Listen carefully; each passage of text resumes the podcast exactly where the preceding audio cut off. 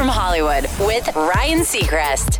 In the world of K-pop, BTS might reign supreme globally, but the girl group Blackpink is red hot as well on the verge of taking over the states.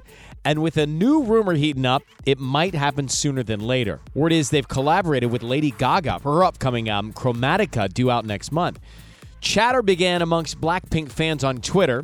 Then news agencies picked it up, forcing the group's PR team to respond. And they said in a statement Blackpink is working on a lot of projects. It's difficult to confirm this information at this point, so please wait for the official announcement.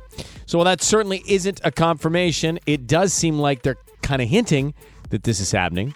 Ariana Grande also rumored to be on Gaga's record, and with a new album about a month away, we should know the facts soon.